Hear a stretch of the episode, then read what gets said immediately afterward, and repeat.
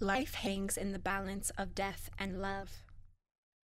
Every human alive has a desire of their hearts, whether it be an aspiration to reach somewhere, a hope to become someone, or a drive to do something.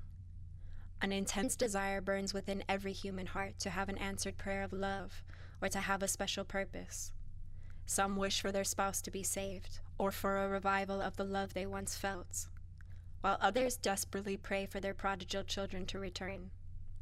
In love, we are to wait, to trust, to rest, to delight, to commit, to know, and to have patience.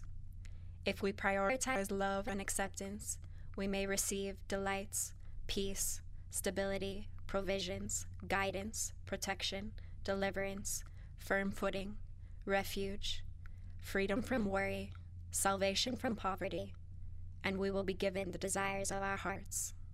Psalm 37. Acceleration equals love. What is love?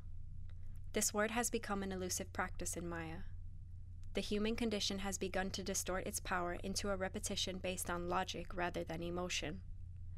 But logic does not love. Logic computes probabilities. Logic calculates the best outcome. But logic does not love. When emotion clings to an attachment of another soul, but logic computes error, can there possibly be love? Is this perhaps the correct dynamic of love? I don't fall in love. To the logical mind, the concept of love is truly illogical. I care to appreciate things. I like to build upon things and understand the beauty within these things. But love things? This notion my logistics cannot calculate. Now, she, I learned, cannot control herself in love. Call it her addictive personality, but whatever the reason, when it comes to love, she ignites catastrophe. It's as if her entire focal point becomes centered on the object of her affection. When she is in this state, nothing else, including me, can bring her back to attention. She truly becomes a slave to her emotions, and I become a prisoner to her will. Collision, year 22. She fell prey to his stare. He held a secret in his eyes, knowledge of adventure and circumstance. She jumped off the bridge of sanity and into the waters of love. I couldn't have stopped her if I tried.